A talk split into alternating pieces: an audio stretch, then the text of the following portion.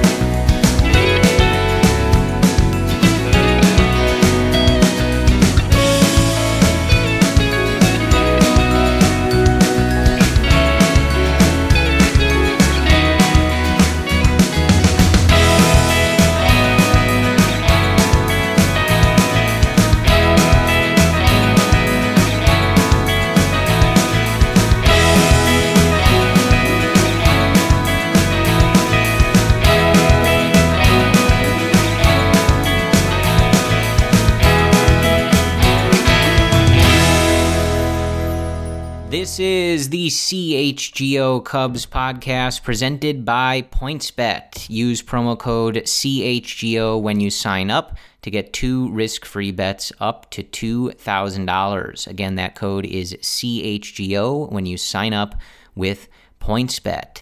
Hello, my name is Corey. I am joined as always by Brendan, and we've got baseball, folks. This is our first series review of the season. If you've been listening to Brendan and I for the last six years, we, we kind of like to look back at, at, in this case, the three games. It was supposed to be four, but uh, three games that were, and, and take a look at all that went down the trends, the good stuff, the bad stuff, and, and, and break it all down. So we are looking forward to doing that. It was a very cold but overall successful weekend at Wrigley Field, Brendan. The Cubs take two or three. It was, f- it was fun. You saw a lot of the homegrown pitchers pitch well in that second game. Just seeing guys like Seiya and Frank and Patrick and Nico out there, it's just good to see everyone back. Yeah, uh, you know, hope springs eternal, right? And it does. It, it was funny, like on opening day, you know, we we've all we've talked a lot, uh, you and I, and and the rest, of course, of the CHGO Cubs crew about the expectations and what we're all thinking for this team, and World Series, right, yeah. and you know, you get into like the first and second inning on opening day, like as much as I tried to go in with like, well, you know, let's see what happens and we're going to have fun and it's opening day, it's Wrigley Field. You know, like 2 seconds in, I'm complaining about the zone, I'm yelling at the Christian Yeah. Yelich, like it it takes nothing to switch it back on and it's like full gear. I know. Well, you gotta have to retain that. Like for me, it's the first inning. You know, I see one base hit. I'm like, all right, well, this looks different. Right. So, uh, for for me, I have to, I have to like uh, bring down my expectations at times. Right. But so we'll we'll get into some of the specific stuff first. Uh, excuse me, some specific stuff in a second here, but just like generally, Brendan, to start, um, a five to four victory on Thursday behind five and a third, really solid innings from Kyle Hendricks that you'll break down for us in a little bit. Five hits, one earned run, three walks, and seven strikeouts for the professor on opening day. Friday, of course, is uh, postponed due to weather. It was freezing here. There was rain. I think there was snow later in the evening, so probably for the best that they didn't play that one. Saturday, a nine to nothing victory behind five shutout innings from Justin Steele. Four hits, one walk, five strikeouts, and no earned runs for Justin Steele. And then a five to four loss on Sunday to wrap up the series. Marcus Stroman's debut, five innings, two hits, one earned run, three walks, and three strikeouts. So those are the scores and the pitching lines. But generally, Brendan, like regardless of where your expectations were for this team, your excitement level for this season, whatever you were feeling, you start the season taking two out of three games from the Milwaukee Brewers. They come into the season as the favorite, you know, the defending champions in the division. You're facing the top three in the rotation, and you took two out of three. So, Yeah. all in all, a really successful weekend.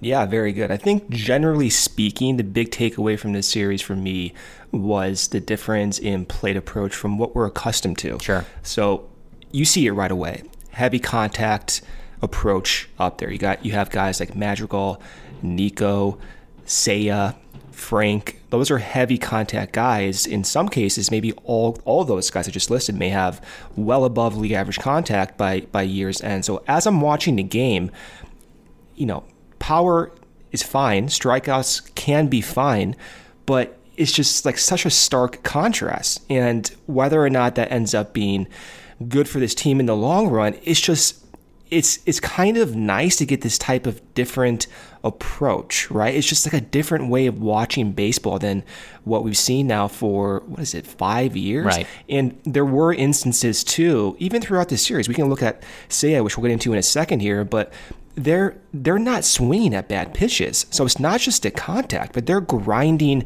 at bats, and that's what we saw in late 2015 and throughout 2016, getting to the bullpen of the opposing teams by like the fourth and fifth and sixth innings. Most of the time, even through the fourth and fifth inning. So it's it's nice, Corey. It's different. Again, not saying different in like, oh, this team is you know better and because we're not hitting, you know, because we're not striking out. It's not that's not the case, but it's just it's nice to see something different, if that makes sense. Sure. Yeah, we we will continue to probably argue, and we and everybody else in the Cubs media sphere has talked pretty much all the time about the difference of this team and the previous teams. You know, led by the core, all that other stuff, and you know whether one is better or which direction they should have gone, etc. But it, it, it did feel different at least for three games. And of course like the usual caveat in an episode like this like it's three games. It's the beginning of the year. Like nobody's making any sort of sweeping conclusions about really anything that we saw. But these are the games we have to discuss. And at least for these three games it did look and feel different. Mm. Like you said, whether that ends up being a good thing or a bad thing as we go forward here. What also stood out to me, Brendan, is that you saw in this series how this team would be successful, right? You saw an example of what this team can do to try and put together a competitive and successful season, right? In really all three of these games, they scored enough runs. They got a solid performance out of their starter. Uh, the bullpen had some good performances, some bad performances. They were patient at the plate. They made contact, and it you you know they win nine to nothing on Saturday, but overall in the series, I don't think you necessarily felt like it was a dominating performance by the Cubs or like an explosive performance. But they did what they needed to do to win games, and it was a lot of the stuff that we talked about in this off season and spring training about what would it look like if this team were competitive, and you saw it this weekend. Whether they can sustain it, like that's what we have to figure out but you saw a different look to this team and you saw how they would go about winning games. I, I do want to touch on the patience thing that you noted. So there's a couple of things with uh, Burnes and Woodruff that you know really stood out about this lineup. So the Which, Cubs, which, by the way, I mean, just to beat those two guys, like to start the season, that that's that's impressive. Those are two Cy Young candidates that they really worked counts uh, against Corey. Before you get into, it. I just want to emphasize that that is really impressive. Oh, from this group. absolutely. Yeah, that's that's the general like uh, you and I always talk about how frustrating it is when they go for the sweep and they lose a game in frustrating fashion uh, on the finale, right? And and it sort of like leaves a sour taste in your mouth a little bit for the weekend. But the overall takeaway, you took two or three from a team that came into the year as the favorite in the projections and everybody's predictions, etc., to win the division. You took two or three. You went up against Burnes, Woodruff, and Peralta, and you got a series W. That's the takeaway. and you right? look good doing it. Right. It wasn't like a you know kind of like a fluke type win where you're not hitting these guys. They hit them. Right. They worked out and it looked good. Yes, they they were up to the task. Uh, on Thursday, the Cubs struck out seven times total against Corbin Burnes. And a friend of the podcast, he was on the season preview from Bleacher Nation, Michael Cerami, tweeted out that the Cubs finished with fewer than seven strikeouts in a single game just 13 times all of last season. And you're talking about a guy That's in insane. Corbin Burnes who led all of MLB starters last year. He won the Cy Young with a 35.6% K rate, and they struck out seven times, right? And then on Saturday against Woodruff, he threw 40 pitches in that first inning. They took three walks, they had a hit, and they scored three runs off of Burnes in that first inning on Saturday. Like, that is really good work. Let me read these numbers. Brandon Woodruff threw 89 pitches in three and two thirds innings of work on Saturday, and he takes the L. On Thursday, 83 pitches from uh, Corbin Burnes in five innings of work. They walked three times, they struck out four times against Burnes. That is really, really solid work yeah. from this Cubs offense. Whatever you you think of of the overall group or what they're going to do going forward, they went up against a really tough pitching staff this weekend and they had a game plan, they executed it, and when those guys were not precise and finding the zone, they didn't give into it. They didn't bail them out. They let them walked them. They they they they let the ball come to them. They, it, the overall approach looked really good on this particular weekend. It did, and you saw a different cast of guys going out there and doing the same type of approach or the same style of approach, like Nick Madrigal and Seiya Suzuki and, and Frank Schwindel, and even at times Patrick Wisdom. Like you can tell they're not going to swing at those borderline pitches. Uh, with Seiya, like there's so much to talk about him. It was such an impressive series from him. Not just the fact that he had you know walks, hit a home run. It's just the way he went about doing it. And Ross did say, just to paraphrase, not swinging at those pitches from from this entire team wide approach, that's going to pay dividends by by year's end if this continues. Just that style of approach and during times for the last few years, right? One other noticeable thing that comes with this type of approach is we knew about the feast and famine. There, there was always these discussions that, that we had for years where we couldn't articulate why for some stretches the Cubs are going to put up, you know, eight plus runs in, in a few games and they go blank for the next like three to four games. And I remember too Sahadev Sharma showed a distribution graph of how many times the Cubs scored eight plus runs versus scoring under like three runs. And it was such a weird distribution that other teams didn't have. And as I'm watching these three games, that's what I mean. It's like, oh, you know, like they may not score seven plus runs as the Cubs used to do and destroy and blow out teams at times, but I, I, feel as if, and it's so early and it's hard to tell, and these guys have to go through changes, but I feel as if the the variability is going to be a little bit less with this team. And you can see it working out where this team does kind of, in the immediacy, look like a contender. Now, again, can that continue as you go through June and July and August? The projections say no, but at the same time, these types of approaches, these heavy contact approaches, those are among the most predictive variables for teams in any hitter. So if that continues, I, I, I do think that a conversation might be had where this team could be a little bit more interesting than we thought. Not to like go aboard, overboard with expectations, but it is a realistic possibility.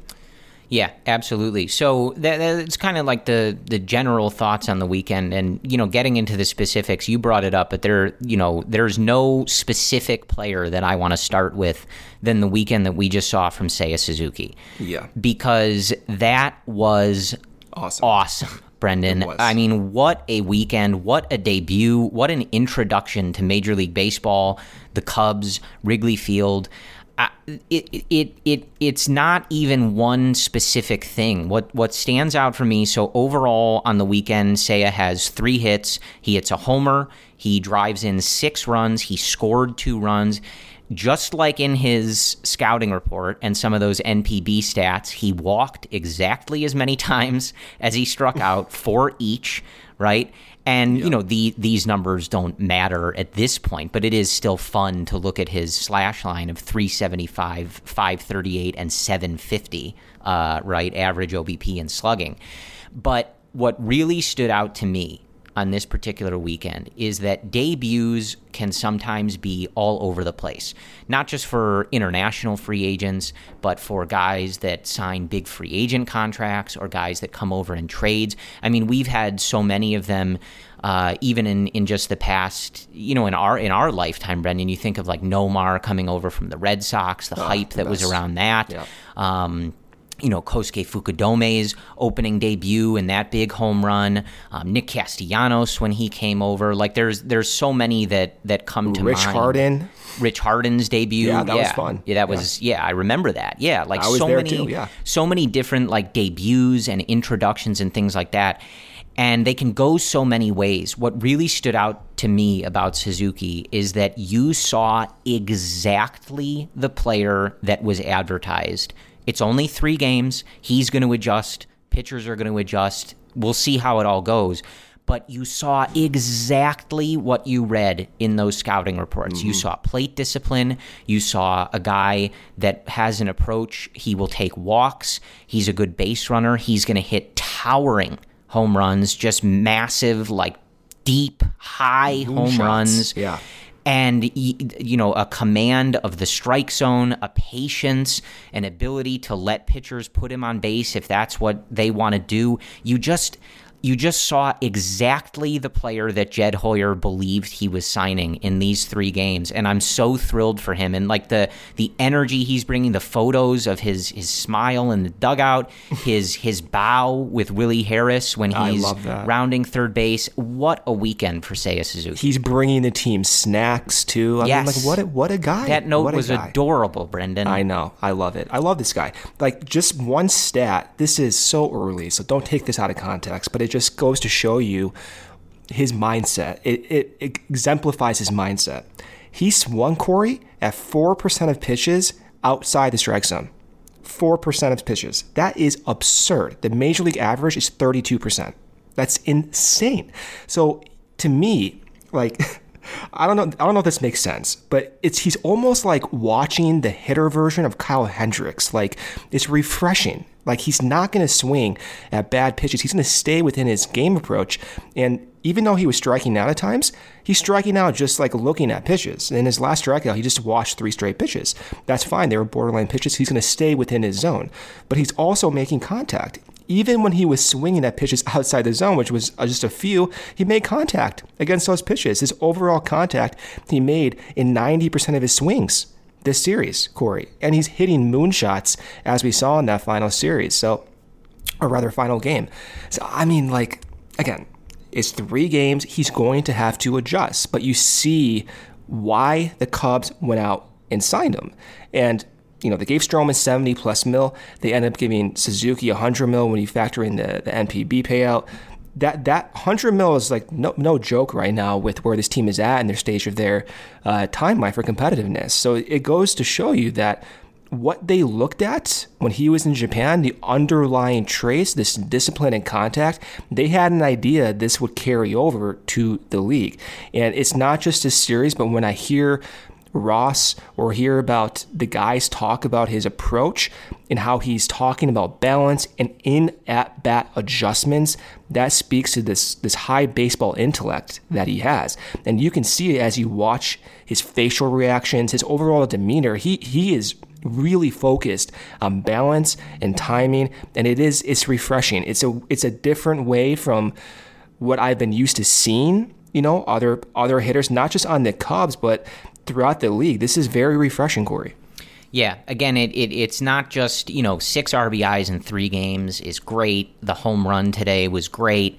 Like it's it's not just that; it's how he went about it and how he yeah. he looked in these plate appearances and and the comfort level that he had, and when it aligns directly with what you believed he would be bringing from the NPB, it's exciting when you see it sort of immediately translating. And again, to reiterate, against not, you know no joke of a pitching staff, he, he's thrown in there to make his uh, major league debut against the reigning Cy Young winner. Like that's no joke, and he was up to the task. So that was Yeah, that that was a, was a really exciting debut. After you know Thursday, I ran over to uh, the new Obvious shirt store that's like kitty corner from my apartment, and he's you know Joe uh, over there has a old Sega logo that says Seiya on the shirt, and I was like, yeah, I've seen one game of this guy, and I'm I'm buying it. shirt. Like I'm I'm all in. right like now. I'm I'm Yeah. completely all in on this guy. But like the confidence he has too, right? Like, I don't know. I mean, like for me, like if I went to a foreign country and you know trying to acclimate, like I'm not gonna have the confidence to do that. This guy's coming in right away, fitting in with everyone. And it looks like nothing fazes him. I, I am beyond impressed, Corey, just with his attitude and his overall performance. Like this is like I had high expectations, but even he is exceeding those high expectations. Yeah, and absolutely loved the roar that he received uh, when he went back out to right field today after hitting the home run. Uh, You know, he he seems like a humble guy. You know, he wasn't necessarily hamming it up to the crowd, but uh, What was he doing? I think you could tell that he. He, well, he, he waited for Jay Hay and was ready to you know get his throws in. I think he you know did a nod or whatever, but um, I'm sure he he felt the love and and the energy from Wrigley Field, and I hope that it was everything. You know, when as we're sitting here saying that uh, he was everything, at least in these three games, that we were hoping for. I hope that Wrigley Field was what he was hoping for. You know, he was certainly sold on the Cubs experience, and I, I think that the crowd was certainly giving him that energy. So I, I hope that he I hope that he felt that. Yeah. All right, quick break here from our sponsor, Points Bets. The best way to support CHGO is to download the PointsBet app and use code CHGO when you sign up. If you make $50 or more for the first time deposit, you will receive a free CHGO membership, which unlocks all of our web content, and you'll even get a free shirt of your choice from the CHGO locker. If you have any questions, email pointsbet at allchgo.com and we'll help you out. Remember, that's PointsBet is your home for live in-game betting. They even have a new exclusive feature, live NBA same-game parlay for the first time ever. Build a perfect live same-game parlay only with PointsBet. Combine your favorite bets anytime during the game, and you can even boost your live same-game parlays. And now online sign-up is available in Illinois. You can actually download the PointsBet app right now and register your account from start to finish, all from your phone. Signing up with the fastest sportsbook is easier than ever so you can start living your bet life in seconds. Use code CHGO to get two risk free bets up to $2,000. So, what are you waiting for? Once the game starts, don't just bet, live your bet life with PointsBet. Gambling problem, call 1 800 522 4700. And of course, don't forget to support all that we are doing at CHGO podcasts and live shows on every team. Every day, post game shows. Luke and Cody led the charge on Thursday. They were nice enough to have me on there. They had Ryan Herrera from Wrigley Field on the first post game show on Thursday. Those will get going again this week uh, after the Cubs games. There is premium written content for all members at allchgo.com. You get a free shirt when you become a member and access to the members only Discord, the CHGO Lounge. Again, podcasts, live shows, post game shows, and great written content over at allchgo.com. Brendan's writing on there. We've got our guy Ryan Herrera and Jared Willis who are going to be out at Wrigley Field covering the team, writing about the team, talking to the players, and, and David Ross. Uh, so head over to allchgo.com and become a member today. So I, we could continue gushing about Seiya Suzuki probably for the next hour, but we'll save some of that for the rest of the season. Um, wanted just any other thoughts on the offense as a whole Yeah. here? So uh, I'm I'm not going to go back and listen to our uh, preseason preview with Michael or any of the other episodes, but I don't recall either of us having Nico Hoerner with the first home run of the season. I know that was a welcome sight for you.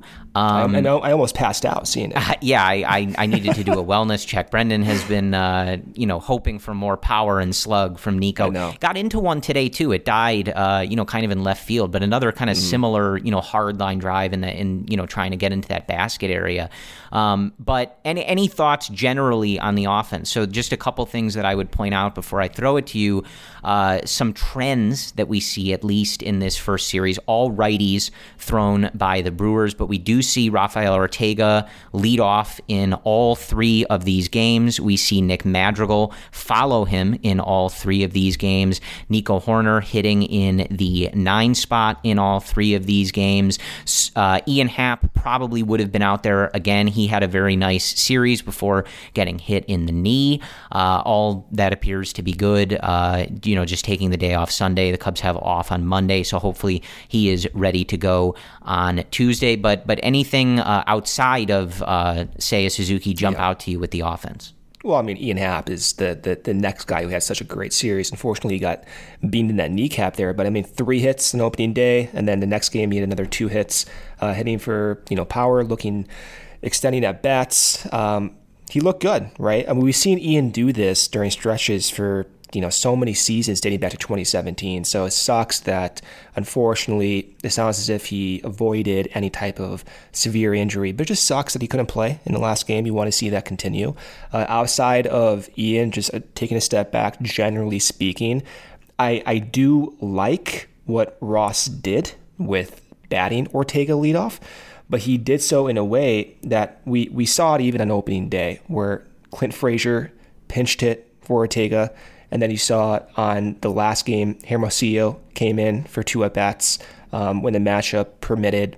So I, I, I, like that. I like Ortega's patience, but you're also using guys off the bench that make sense in selective matchups, including Clint Frazier, who we know has patience. And let's say a lefty comes in, you, you know you're going to get uh, going to get a good at bat from from Clint from a plate discipline point of view. And even Hermosillo uh, against like lefties, you're going to see the same type of uh, uh, situation right there. So I like it. You know, we saw Alfonso Rivas back cleanup on the last game. We saw VR get in at third base. We did see, surprisingly, maybe for me, I don't know how you feel about it, but I did not expect Patrick Wisdom to bat in the eighth spot. Mm-hmm. Um, and he's interesting too. Maybe, maybe we can talk about him throughout the next few weeks and see how his progress looks. But from my perspective, there's no numbers to back this up, but just visually looking at his at bats, we talked about it before. He's sitting maybe a little bit deeper in his at bat, but you know the the logic for that is to make more contact to combat high fastballs and to to not whiff as much as he did last year because he was in like the bottom two percentile in contact rate last year. And so for me, I'm watching some of his at bats and I'm seeing Patrick like not like I don't want to call it a B hack. I cannot really explain this, but it looks as if the intention is to make contact and not not in like a bad way. It just looks different to me. So as the next few weeks go along, you know, I'm going to be monitoring that. And Patrick almost did hit a home run in that second game. The wind knocked it down during a summer day. That would have been a home run that we saw in the marquee broadcast. But uh, taking a step back, yeah, just to summarize there, Patrick, uh, the uh, approach looked interesting. I like the leadoff logic. I like seeing, um, you know, the different types of matchups that Ross is using, and of course Nico. I mean, Nico the the home run, like I said, almost made me pass out. But just the amount of hard contact we saw from Nico this series was incredibly encouraging. Yeah, and just you know, Sunday uh, a different look. He had VR at third base, uh, hitting third. Alfonso Rivas getting the start at first base. Had a nice game, one for two.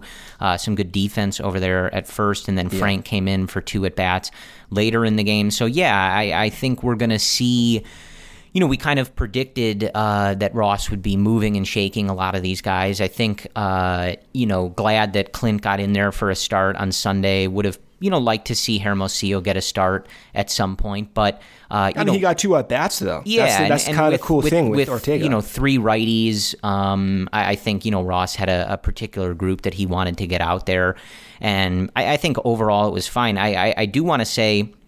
Um, two things on if if I'm going to be as hard as I have been on Jason Heyward, I do want to commend him this weekend for two things that I saw um, from my vantage point. He he had overall, you know, a, a, pretty decent weekend at the plate. A couple of the hits that he got, uh, I think he might owe the official scorer, uh, you know, a dinner or two. But um, yeah.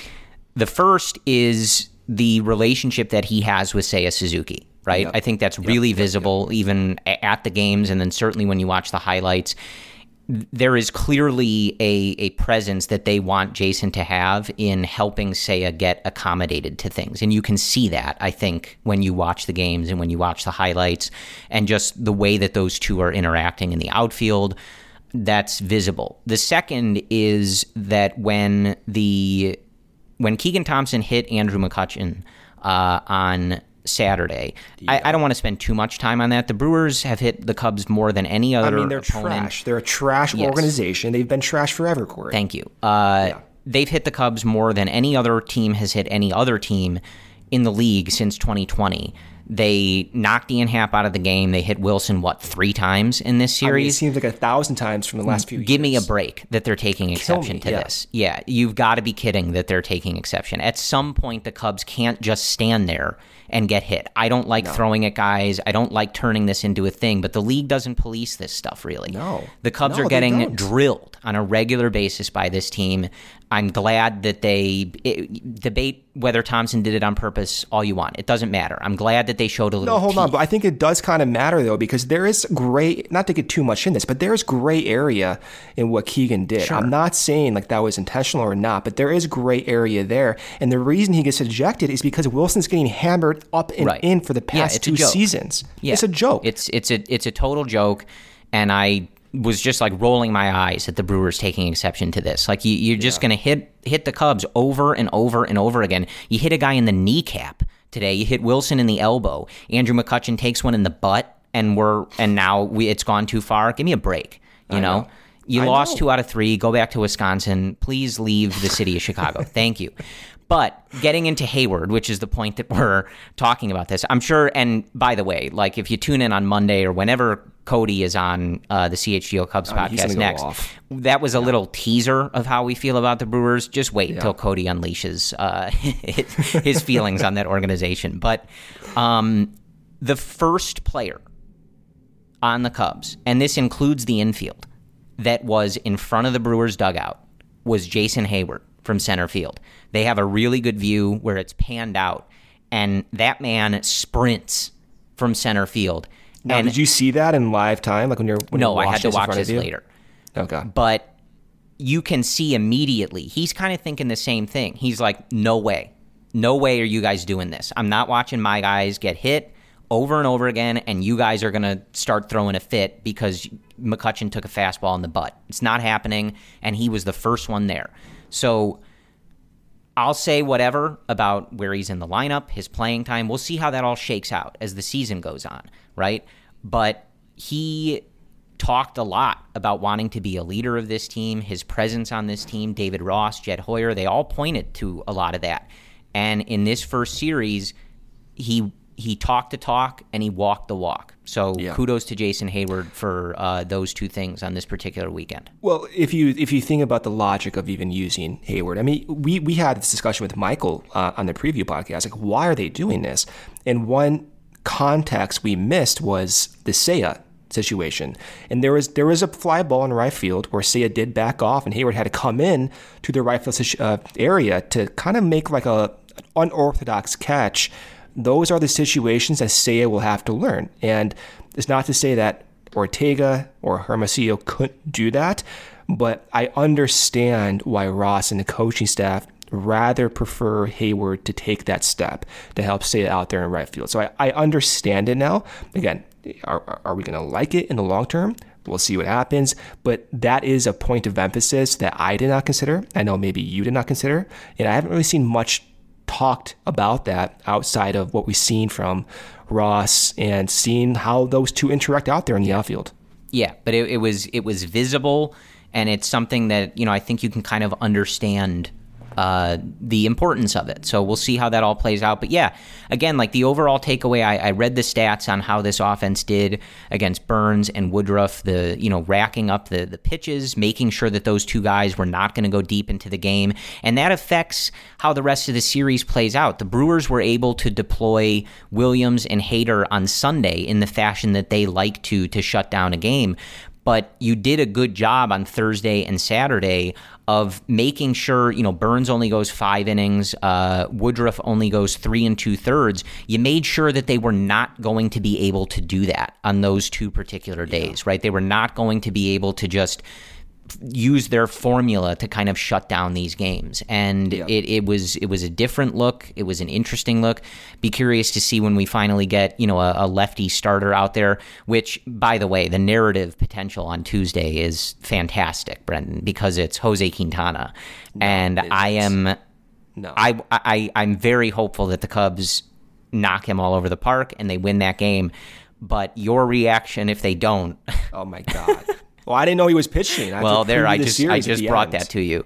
um, so curious what this lineup looks like. Curious if you know some of these guys continue. You know, do we see Ortega and Madrigal at the top every time there's a righty? Like, how does David Ross kind of continue to shake these up? Does Suzuki continue moving up in the order if he continues to look this comfortable? Mm-hmm. Uh, does Wisdom move up if it's against a lefty? Things like that. So there, there there's different things to consider. Um, last thing on the offense, and and we we talked about it a little bit in terms of you know the home run.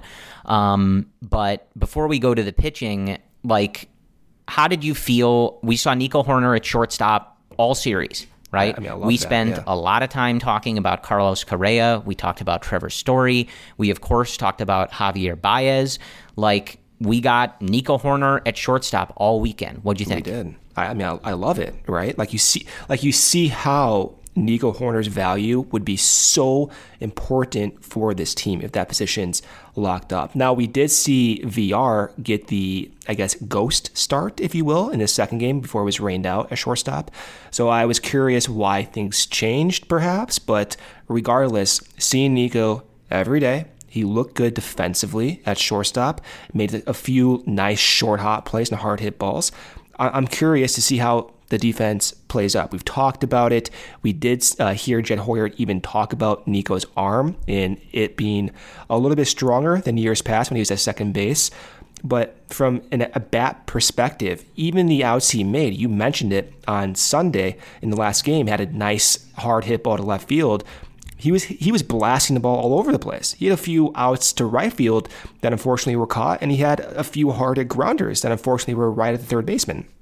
So I I love it. I think right now with him in the in the ninth spot probably makes the most sense, you know. But I want to see more. I want to see at least in in the short term here him get the majority of opportunities. Nothing against VR. I think him spotting in at third base here and there, depending the matchup, makes sense. Even at shortstop, sparingly, but we got to see more of Nico because we're seeing the potential impact he has, not just for this season, but long term if he ends up being what we saw this series, Corey. Yeah, and you know, only a few opportunities, but him and Nick Madrigal did look pretty comfortable turning a few of those double plays. Yeah. So that was good to see. That- no, actually, Madrigal looked pretty good out there defensively. Again, only three games. Uh, the the metrics are hit or miss with him because it's such a, such a small sample. But just visually looking at, at Madrigal out there, he he looked good, Corey. Mm-hmm. Yeah, and you also saw, and I think they talked about this a little bit, but you know, Nico when they would do the shift on the right side, you know, playing that deeper position, using his uh, range and the versatility to kind of capitalize on the positioning. Um, and you know, some of that stuff in in a few years ago, we were a little unsure of of the Cubs scouting and how they were doing all of that. Um, yeah. And I know that there's been kind of a renewed emphasis on that technology and, and strategy and things like that to make sure that they're optimizing their positioning and stuff like that. And and Nico and his ability to move around and his range and and those types of attributes are going to be really key to that. Um, let's talk pitching. Let's do it. So three really, you know, solid starts. Uh, none of these guys go particularly deep in the game. Uh, you know, Kyle Hendricks at five and a third is the deepest start, but we kind of, you know, we expected that um, with the the lockout and the shortened spring training and just getting guys ramped up. Um, but really quality stuff. Um, so if you want to dig into any of those three guys, I, I will cede it to you. And, and as we noted, I think perhaps just as an aside, the coolest thing that we saw maybe this weekend uh, was Saturday. That was four oh, guys so from the Cubs system that combine to throw a shutout of the Milwaukee Brewers. Justin Steele, Keegan Thompson, Scott Effross, and Ethan Roberts. Uh, nine innings of shutout baseball, only four hits, all of those allowed by Justin Steele in the five innings, 10 strikeouts, and three walks between those four guys that we've seen come up the ranks in the Cubs system. That's pretty cool and certainly not something we've seen in years past. Yeah, well, start there. Then we'll come back to opening day with Kyle. But let's start that Saturday game. So you had Justin Steele start the game. I will say the results were good. It's cold. It's hard for some guys to get acclimated to that cold weather, especially coming back from Arizona. So I, I do think Steele got away with not having his best stuff. But he got away with it not just from luck or flukiness, but he did command his fastball exceptionally well. So if you look at his zone profile, the majority of his fastballs were thrown near chest high. And that's what you want to see in, in uh, the 2021 season, his fastball command was not as sharp. And with Justin Steele, and we'll see if they work on this, but he has natural spin that promotes carrying action, but the amount of carry that he has in his fastball is not as perhaps optimal as it might otherwise be for someone like him. So we'll continue to monitor that as the year goes along. But you saw, at least from his first start, fastball looked really good. He leaned heavily on his slider rather than his curveball, and he threw a few sinkers, but it was basically four seam slider. He threw a four seam 60% of his pitches, and then a slider 27% of his pitches, and then he sprinkled in sinkers, curveballs, and changeups. Uh, he got five whiffs overall, so not that many whiffs, but again, you know, his secondary stuff was not as sharp. The command was not as sharp, and it just wasn't moving as you typically would expect probably because he just couldn't get feel for that pitch. But, you know, he fought. The attitude is strong. We saw some good smiles out of Justin Steele, and I think the big takeaway from him was the fast, fastball command was was really good. And then following Steele on that day, Keegan Thompson looked really good. So that four seam, uh, the command, just like Steele, was pretty sharp. So he got four whiffs on his fastball in uh, 11 swings, pretty good. Cutter, also very good. Similar to last year, he threw six curveballs, which was also really good. Um, and he got one whiff on two swings, so he definitely uh, fooled the Brewers batters into not swinging that much. And then he did sprinkle in three changeups. We'll see if that continues. But we talked about him as a starter last year trying to develop maybe another secondary pitch in case he does have to go multiple innings. And so to see the changeup still being used, even though not that much, was interesting. So another pitch to monitor for Keegan Thompson there. And then seeing uh, Scott Effross come in, you know, only five pitches, but good for him. And then finishing off the game was Ethan Roberts making his Cubs debut and Major League debut. And that cutter Corey is absurd. That slider is absurd. At least to start the season, that data, the movement on that slider is among the highest moving sliders in professional baseball, in Major League Baseball. Again, only a few pitches, only three pitches on that slider, but you see that pitch move like a like a wiffle ball, and so that's going to be fun to see. We'll see if he if he can command that proficiently and consistently as we go along here, but that that was fun. Seeing four homegrown pitchers go out there and shut out the Milwaukee Brewers against again a Cy Young candidate in Woodruff and win nine to zero. That that was fun, Corey. You certainly touched on. I, I don't have much to add to your deep analysis, but I, I, I, think you you actually tweeted this out. Like just the the smile on Ethan Roberts' face yeah. after shutting down that game. Um, you know, we we've talked to so many people. I mean, Evan Altman from Cubs Insider, um, Greg Huss from the Growing Cubs podcast, Brian Smith from Bleacher Nation, like who are are really like they have really good relationships with a lot of these guys. They've done a lot of interviews with these guys. They've followed these guys' careers, and to see someone like Roberts, who who those guys have been talking about and watching for for all this time, make his MLB debut end it in the ninth inning uh, to to finish off a shutout by yeah. another you know guy in the system in Justin Steele, and just the the sheer joy on his face. Um, again, it's it's one of those things where we talked about like a lot of roster turnover, a lot of new opportunities, a lot of new faces, and some of that is not what we wanted, but there is a silver lining to that, in that it it does provide a lot of really cool moments and a lot of stuff that as fans we can really dig into and just be happy for these guys and, and appreciate yeah. these kind of like fun wholesome and on Saturday exciting moments. Yeah. You know, I'm looking. You know, sometimes I just do this uh, as we, as we talk. But I'm looking at some of the differences in his pitches from last year, and I should have I should have looked into this as it was happening. But I was watching Keegan throw, and I'm like, is he throwing more over the top? Is like a release point looks a little bit different. And so if we look at his four seam fastball, he has like three inches of more carrying action on his four seam this this season. Again, only a few innings there, so you don't want to get too ahead of yourself. And the velo is down probably because it was cold, but that was interesting. And his curveball is dropping about four inches more. And again, if that release point is maybe a little bit higher, we'll dig into it. That that's that's also fascinating to see there, Corey. All right, so next, Brendan, you you've spent so much time this offseason talking about what Kyle Hendricks needed to do differently than we saw in 2021, which you know statistically was the worst year of his career to get back to himself. So I, I, I want to know what you saw on Thursday and and how that's going to bode to long-term success here in yeah. 2022 obviously the the numbers read very well but digging under the hood what you saw and, and why immediately when i was at this game i turned to friend of the podcast ryan tomier and i saw one changeup that got an ugly swing and immediately I was like, vintage Hendricks. This is going to be a good day because you can just tell, yeah. right? He gets that off balance swing. The guy's timing is all off on the changeup and you're like, oh, there's the changeup. Okay, he's got it. Yeah. And, you know, that ended up being what happened. But curious what you saw digging into Hendricks as much as you have.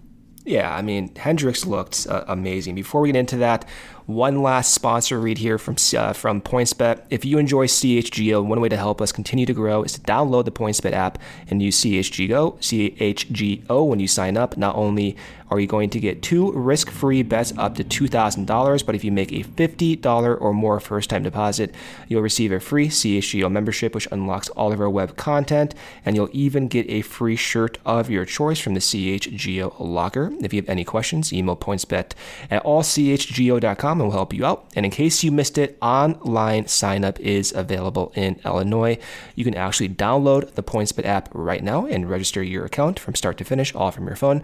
You'll be signing up with the fastest sports book easier than ever so you can start living your bet life in seconds. So, what are you waiting for? Once the game starts, don't just bet. Live your bet life with PointsBet. Gambling problem, call 1 800 522 4700 that was vintage Hendricks, right? I mean, he threw the, the the one big thing from Hendricks, taking a step back here again, is he threw mostly changeups against the Brewers, and we we talked about maybe him tipping pitches during this offseason, but not in the way of like you know it looks obvious what he's throwing, but just like the location at which he throws. So I think that was the, probably the big takeaway from Kyle is that he threw 40% changeups in his outing. So that was the most of any pitch that he threw following that changeup usage, he threw 25% sinkers, 18% four seamers, and he actually threw 14 curveballs at a 17% rate.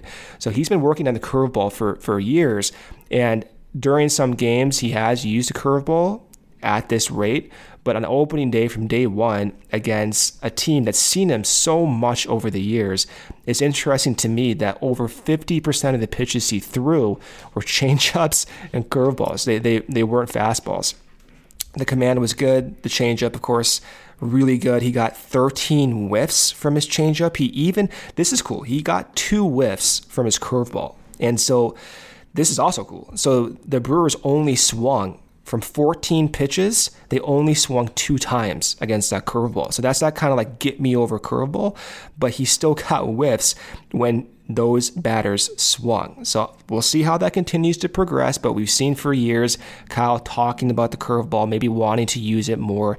Maybe this is just a Scotty report matchup situation because he did lean heavily on his changeup and on his curveball. But for me, that that is pretty cool to see a, a curveball being used that much and just seeing so much secondary pitch usage from a team that has at times actually had his number, maybe because they've seen him so many times.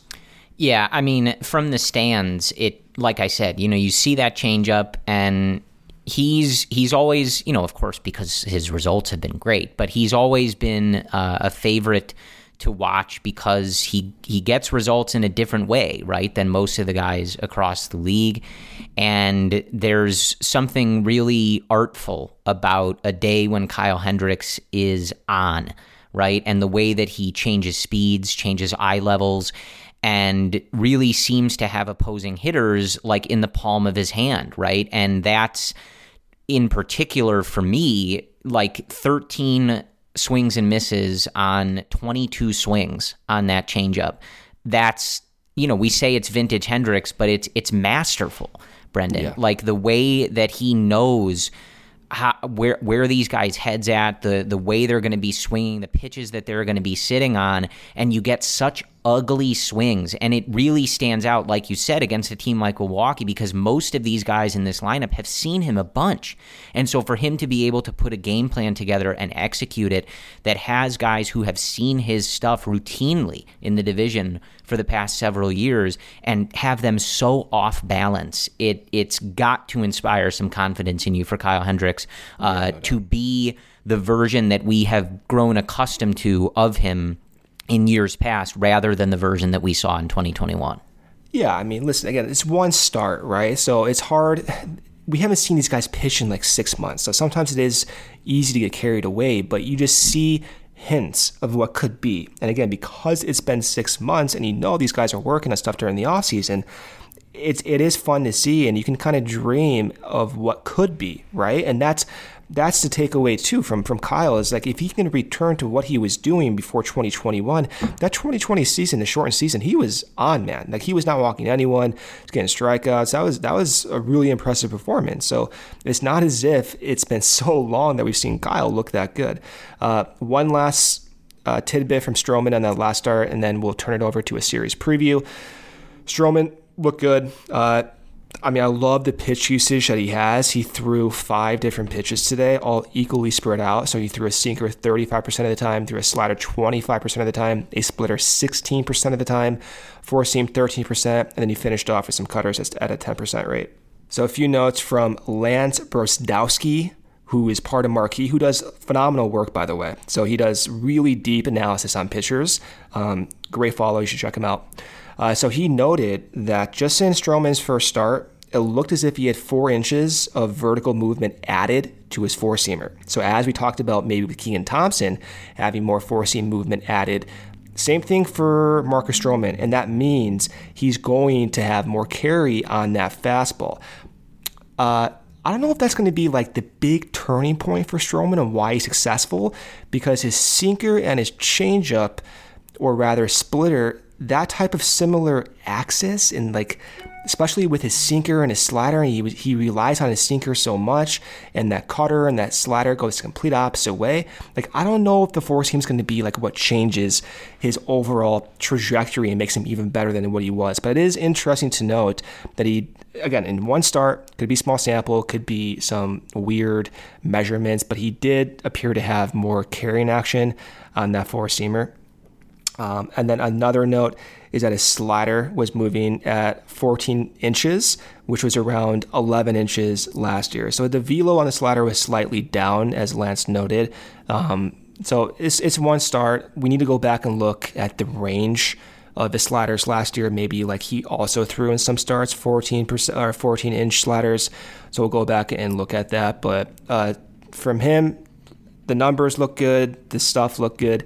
The energy looked good. I know he was really excited to be out there. I know before the game he was pumping up the uh, left field bleachers. He was like doing some type of maybe meditation in center field uh, at the 400 sign marker. So it was fun. I think that's the that's the cool thing about Stroman is you're going to get really fun starts, but you're also going to get the attitude that goes with it and and the the charisma that goes with all these interesting pitches and, and the run prevention. Yeah, the the energy was there from from being inside the ballpark. Like you said, when he came out of the bullpen, um, I I can't remember the song that was playing, but it it fit the moment well. He came out of the bullpen. Of course, everybody got up and was cheering for him. He turned to the left field bleachers and kind of you know did the arms up in the air like let's go, like make some noise. He was feeling it. The crowd was feeling it.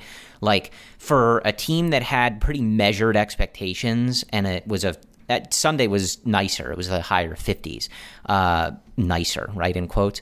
Um, too cold. Yeah, but for a, a, a, very cold weekend at Wrigley Field, a team that had measured expectations coming in, like the crowd was pumped up. There there there was we we kind of felt that it would be that way going into this, but like there was a vibe to the Stro show at Wrigley Field on Sunday. If you can get yeah. to a game where he is pitching, I, I, would recommend it. There there was an energy in the air. He was feeling it. He was bringing it out of the crowd, and the you know the Wrigley faithful were ready to meet him right there. So that that was pretty cool when he got like those those early outs and coming off the mound, like there there is a, a, a palpable energy from Marcus Stroman that I think we knew would be the case. We saw the shimmies off the mound in mm-hmm. spring training. You know, of course, we know him from the Blue Jays and the Mets. Like we we know who he is, but until you're you're there and seeing it, you're you know, it's just stuff you've seen on TV or whatever, but feeling it, him in those pinstripes, like playing for the Cubs. He had talked about how how much he was looking forward to pitching at Wrigley Field, and from being there in person, and I'm sure watching it on TV, you felt that, and that's that's always cool when stuff like that kind of translates from the sort of hypothetical, I guess, you know, as we're building up to the season to then like living in those moments. And you're like, oh, yeah, like this guy is bringing an energy. The vibes are good. The crowd is energetic and up for all of this. Like, this is cool. This is the type of stuff, you know, we really like miss in the, you know, middle of winter and right. in the off season. Um, before you preview this uh, short two gamer with the Pirates, just any any general thoughts on the bullpen like for me yeah, it's yeah. it's three games and i'm not going to nitpick the way david ross used this stuff just yet these guys got to get in there and you have to sort of shake out the hierarchy right like i mean that's it yeah. i liked what we saw in particular from givens and david robertson of course the guys on saturday that we already talked about um, but you know, even like it, it was a struggle of an outing today on Sunday for Jesse Chavez in his return to the Cubs. But Ross is going to have to get these guys in there. And if they struggle or they do really well, he's going to have to move the roles around, decide who's getting certain leverage spots. Uh, but he's not going to be able to answer that in one no. weekend. So I, I don't really, you know, it, it, was a disappointing way to blow the game on Sunday, but I, I don't really have a particularly strong reaction to anything. Yeah. Well, I mean, he used Rowan Wick late in the game. He used uh, Robertson late in the game. He did use Givens late in the game. So those are kind of your three guys, at least to start the season, that you imagine getting those opportunities. I, I did not like seeing Norris used uh, the way he was used, especially in the seventh inning. Multi inning, you mean? Well, I mean, for this first outing, multi inning, yeah. I kind of wish in that instance they went straight to Givens rather than him going back out there. And I didn't like, I just don't like using him in the seventh inning right now. I understand that matchups might permit that, but he's clearly working on that slider, which looks fun, looks cool. I mean, he has way more movement on it. It's more of a sweeping slider, but I kind of want more. Like for me, you know how I am. I want more certainty, and I feel there's so much uncertainty with Norris. And this is from a fan's perspective. We're not in it, but to me, it just seemed like kind of an overreach to start the season and use Norris in that situation. But outside that, I mean, you do have to work at the hierarchy. And the, the big takeaway from the bullpen is that Wick is not, may, maybe not, but he did not get the chance to close out that game on opening day. And Wick actually did not look that great in his outing. The velo was down. It was cold.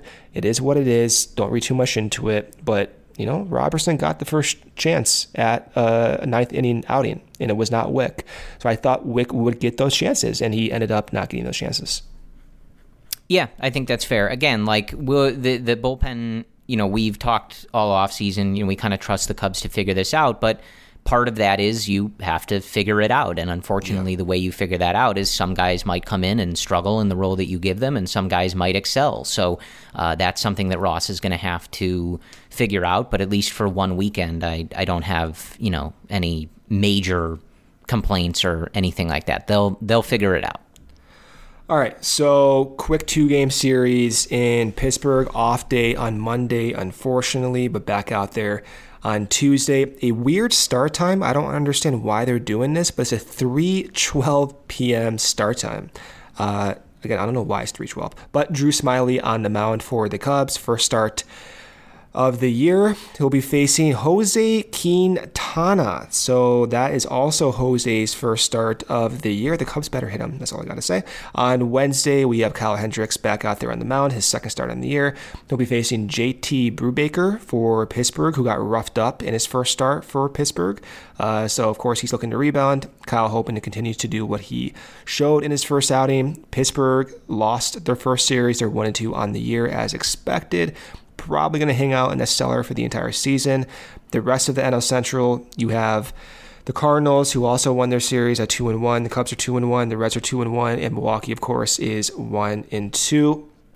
I mean, you kind of probably figure out what we're looking for, but how Ross uses that bullpen hierarchy, how he uses Nico at shortstop, maybe he uses Nico elsewhere, I'm not sure, and how he uses his outfield. We saw Hermosillo get two at bats uh, spelling Ortega mid game. I'm looking to see how he continues to use that bench, how that lineup looks. Maybe Madrigal goes to lead off at some point. Maybe Nico goes higher. Maybe Seiya goes higher. So this is the first few weeks where David Ross does have a chance to kind of mess with uh, things, toy around with things, see what works. And so we'll continue to monitor that.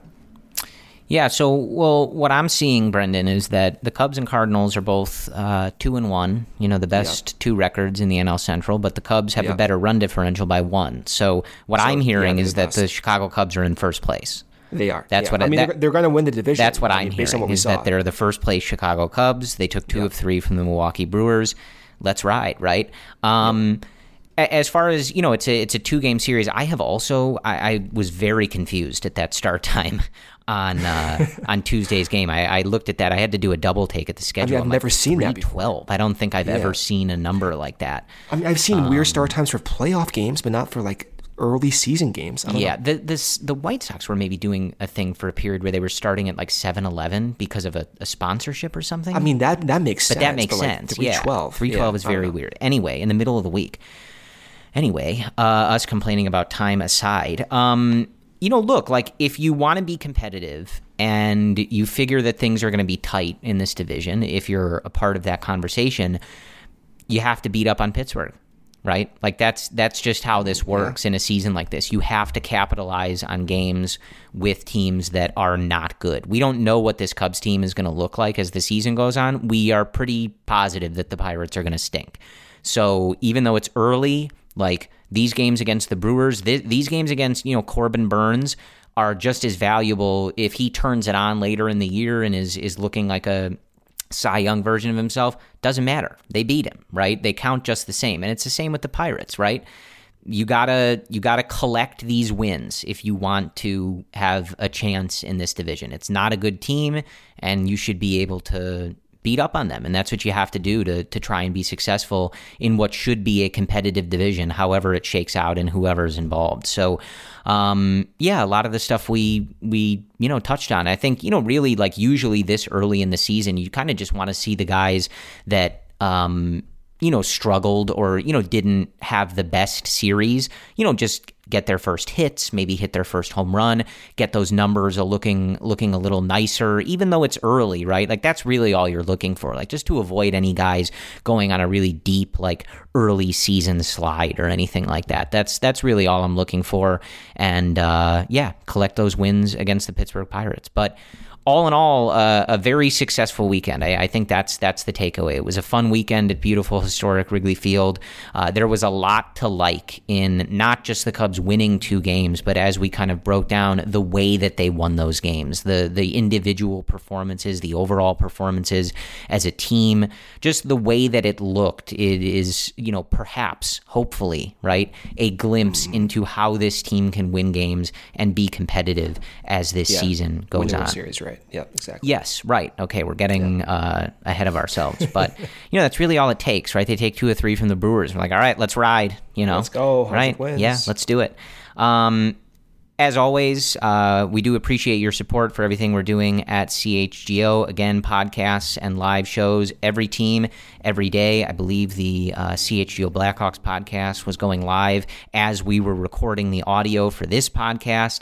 Uh, so you can always check those for post games, uh, post game shows, premium written content for all members at allchgo.com. You get a free shirt when you become a member and access to the CHGO Lounge, which is the members only Discord. So go ahead and sign up and become a member at allchgo.com. I think that's what we have for you. Uh, so thank you guys for listening. We will be back with you, uh, Brendan and I, uh, after the Cubs finish up with the Pirates. And of course, you can check uh, for the CHGO podcast, CHGO Cubs podcast, which will air every day during the week and when the Cubs are playing pre and post games going live. Thank you for listening. And as always, go Cubs.